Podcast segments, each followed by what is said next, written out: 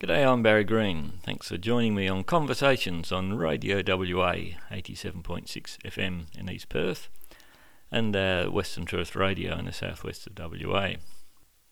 This radio program has been created to tell stories of people and places in Western Australia, and my next guest has an interesting story to tell. Eamon Darcy is into quantum computers. G'day, Eamon. G'day, Barry. Nice to meet you. I'm fascinated in to hear your excitement for what you're doing. I'm confused. you've created an organisation. Tell us the name of the organisation you've created. Well, the company is the Quantum Education Centre of WA, and the acronym for that is QECWA. So we're hoping that will uh, we may do something with ducks later for children because we want to tell this story to uh, children as well. But yeah, it's QECWA quantum computers, the scale of what they're capable of is mind numbing. Can you give us a, uh, a, dummy's version of it? Well, you're right that the scale of it is absolutely unbelievable. Society, within a decade or two, will will change irrevocably because of quantum computing, because it's so much different to our supercomputers that we have today. It works in a completely different way. It actually works on an atom. The computation is essentially how far away the electron is from the nucleus. And because of the nature of the quantum world, what scientists have found that the quantum world, which is anything less than an atom, an atom or smaller, the normal standard classical physics doesn't work. The forces, the four fundamental forces, like gravity, the strong nuclear, the weak nuclear, and electromagnetism, they don't work down at that level. Other forces do, and we don't know how they work. So you say it's going to change the world irrevocably. Is that a good thing? Oh well, now now you yeah, now you're talking. Um, we we the answer to that is actually up in the air, believe it or not. Everything, like most technology, it can be used in a utopian way or a dystopian way. And quantum computing is no different. There's um, a, an algorithm called Shor's algorithm, which can basically hack into your ATM transaction in seconds rather than thousands of millions of years it's going to absolutely change fintech fundamentally. There are many papers that um, uh, prove this. Uh, Shor's was written in 1994. We've had 25 years knowing that it's going to happen. But if the mafia get hold of that on a quantum computer before a pacifist government, it could be used for malicious purposes. Is there such a thing as a pacifist government? I'll leave you to answer that, Barry. I guess I, I ask this from the perspective that in another life, uh, we've got an organic farm, and uh, you know, increasingly organic agriculture is referred to as regenerative agriculture, and the science of regenerative agriculture is quite profound, and it, it's demonstrating that we can produce more food with less inputs. And so I guess that there is a parallel between what we're doing in this space and, and what you're doing. And um, arguably, industrial agriculture that we've got now is doing huge damage to the planet and to the human population. So, you know, we do face some fairly diabolical problems. And as they say, doing more of the same isn't going to change anything. So, um, yeah, as human beings, we've got to evolve. Uh, I guess the challenge is how we manage that evolution and um, the, the, the structures we put in place to ensure that that any new science is used to the good of mankind and not bad. Well, I, I couldn't agree more, and it's it's it's very true. Should quantum computer be used for um, malicious purposes, uh, it it really could be. It could change civilization forever. So let's hope that that never happens. In fact, instead of hoping, let's do things that make sure that that never happens. And our government is very um, silent on what it's doing with quantum computing. Most governments in the world, they're, they're all aware of it and they're getting ready for the ramifications, specifically Shor's, Shor's algorithm, because of the financial implications. But there are implications in uh, most certainly agriculture, as you quite rightly say, quantum biology, bird migration. We are now almost certain is due to a, a phenomena called quantum entanglement. So we're beginning to understand we understand things we haven't before. But I, I, I'm with you. We have to make sure it's used for the good of civilization. It's really interesting, and uh, ABC Q and A recently had both John Hewson and Julian Cribb talking. A, a very interesting program, and Julian Cribb made the point that only four percent of federal politicians have a STEM, science, technology, maths, and engineering background. And that's really scary when you've got a pe- heap of advertising people and marketing people and uh, lawyers and people who work in the virtual world making decisions who really aren't capable of understanding these things. How, how do you think we're going to get around that? Oh, we, we, we, we have to first of all recognize it, which I think we do now. There was also another report about Australia having very, very poor uh, mathematic uh, results. That was only in the last week. And we have to recognize this, this and we have to address it. And we have to address it immediately. And that might mean a, a slight change of infrastructure. And, and certainly at QECWA, all we want to do is teach, um, enlighten young people specifically, but the general public on the quantum world.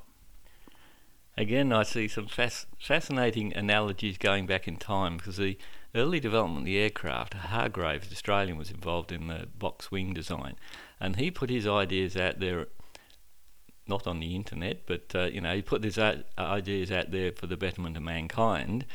And the Wright brothers, in the very best American traditional, uh, got all their ideas patented and uh, sort of probably held up the development of the aviation industry. So, and and again in computing, there's been the the, the, the, the there's the Apple and the IBM, and IBM became the main player because it put its code out there and anybody could write code to put on a, a IBM machine, whereas Apple sort of kept it in house. So, you know, there's been parallels previously in history, hasn't there? Oh, absolutely. And your Apple and IBM uh, analogy is very, very relevant in what we're doing now. Um, IBM, for instance, have the IBM Q experience, where if you learn how to do um, quantum programming, it's more uh, quantum algorithm writing. But if you learn how to do that, you can now use a quantum computer tomorrow. On my course, I get people to the stage where they can invent their own quantum gates and test them out. And you test them out on a real quantum computer. So IBM are taking that approach. Microsoft are doing something similar. It's interesting to see how the real big players, because trust me, all the big players, Google, Amazon, um, you know, Apple, IBM, Microsoft, they've all now using their quantum computers, most of which are coming from uh, D Wave, which is a company in Canada. And yeah, the power's only going to grow. The, the you may know, Barry, that quantum supremacy was reached just um, a month ago Google, a collaboration between Google and NASA um, performed a calculation. It was actually generating a random number, nine quadrillion bits long, and then they reproduced it. But they did in 200 days what IBM supercomputers today would take 10,000 years to do. So, Radio WA, tourist, Western Tourist Radio, is a tourist radio format, and so now we see a, a, tourism linkage in this, all these sort of things. Tourism has a place to play. Um, people from around the world sharing ideas and information, visiting each other, and uh, I guess if we get to understand each other better, uh, maybe there's less need for us to take up arms against one another. Well, again, that's a great analogy, Barry, and, and I'll bring back to the analogy of the uh, space age and the space race.